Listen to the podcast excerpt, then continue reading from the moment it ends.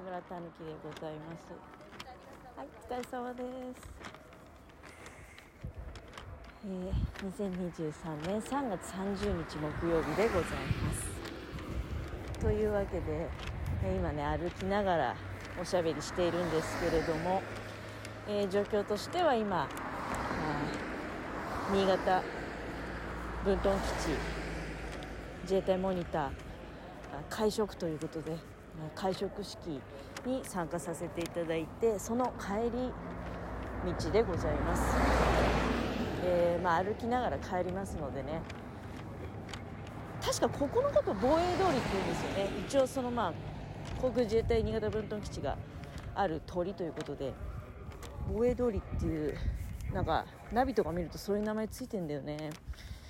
えー、今ね目の前にはまフェンスがありましてで新潟分屯基地の敷地が見えていると。でなんかさっきから放送がやってるんですよね。これどっちから聞こえてきてる？放送なのかな？まあちょっと新潟分屯基地の周りって例えばその先に新潟空港があるしで隣は、えー、県警機動隊があるしあと新潟空港のさらに向こう側に、あのー、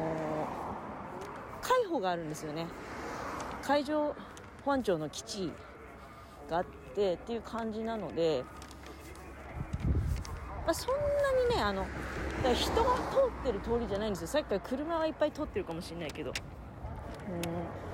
今日朝9時頃にここ歩いて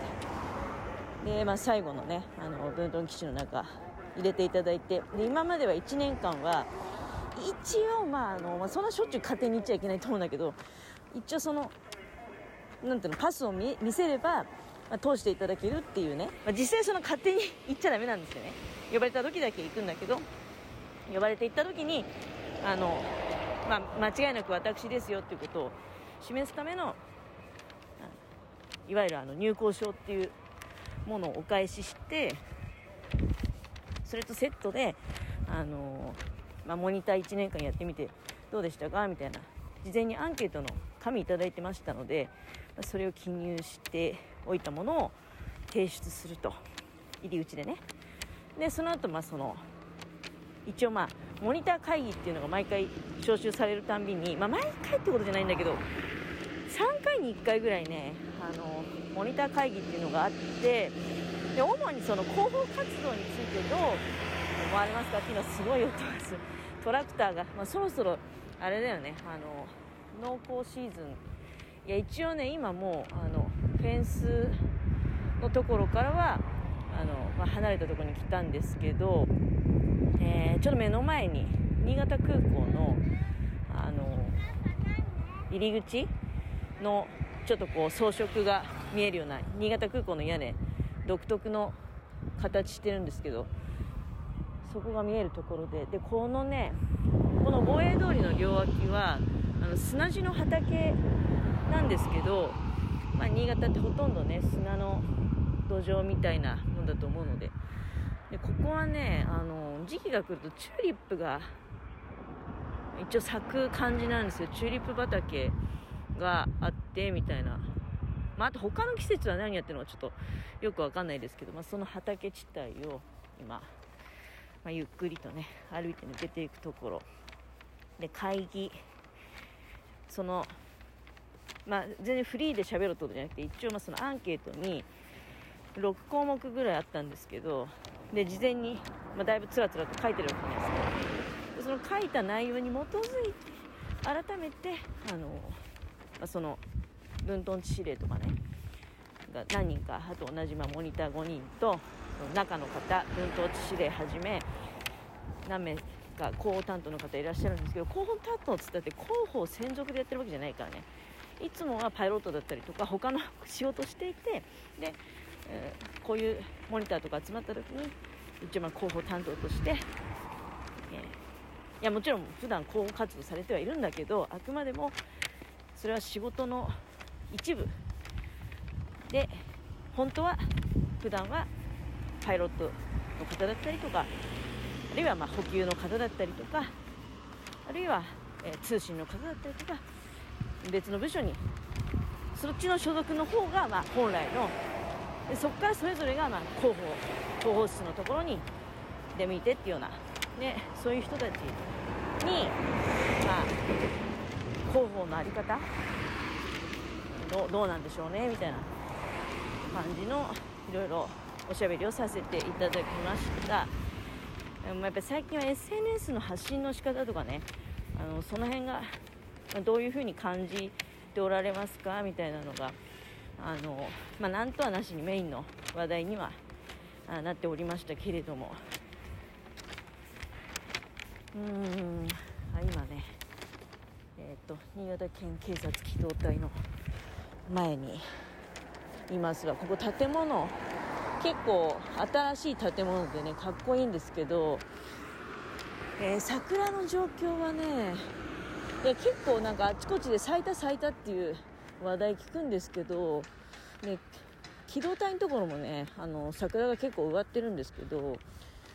まだそんなに咲いてないですね、まあ、これからっていう感じ。です。確か自分の記憶違いじゃなければ桜が散る頃なのかな。